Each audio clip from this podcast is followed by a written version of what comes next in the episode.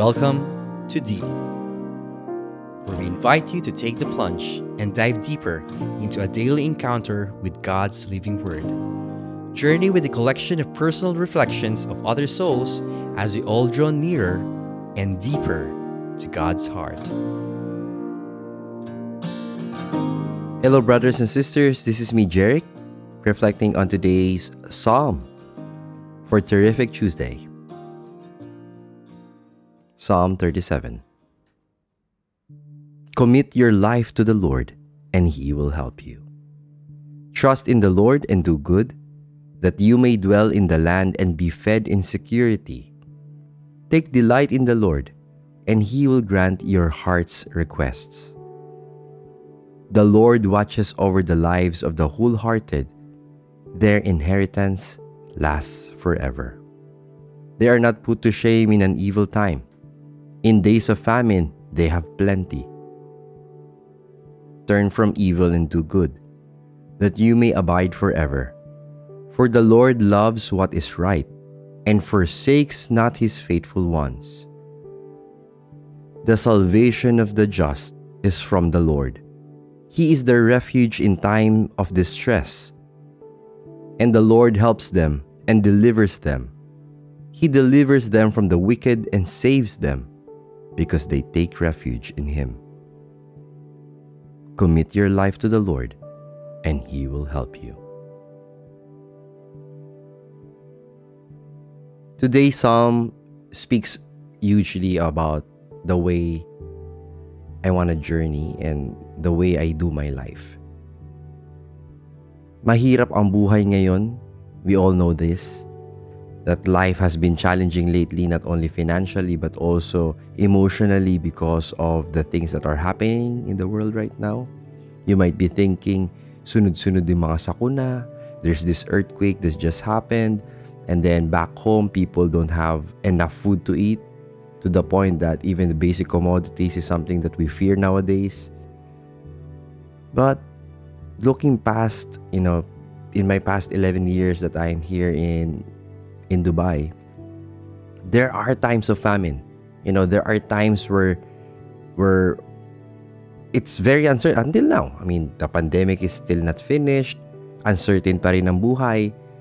But then, this particular psalm is a reminder that if we commit our lives to the Lord, commit in a way that you are committing not because you're getting something in return, but you are committing to the Lord because He is enough for us.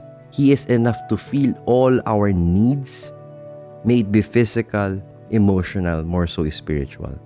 Knowing that the Lord, even though we have times that we are weak, even though there were times that we are inconsistent, committing to the Lord, knowing that He will help us, gives us hope. Gives us hope for our every, sing- every day that we live, gives us hope for the future. Commitment is doing something. Commitment is doing something you ought to do even if the feeling that you have set it in has left us already. Yes, there may be times na manghihina tayo, feeling natin hindi natin alam yung next step. Fe- yung feeling na ayaw mo nang humakbang pero ihahakbang mo pa rin, magpapatuloy ka pa rin, yun yung commitment. And the Lord sees our heart, the trust that we have in our heart that our security is with Him. In this particular, some sinabi dito that, you know, He is the refuge in time of distress.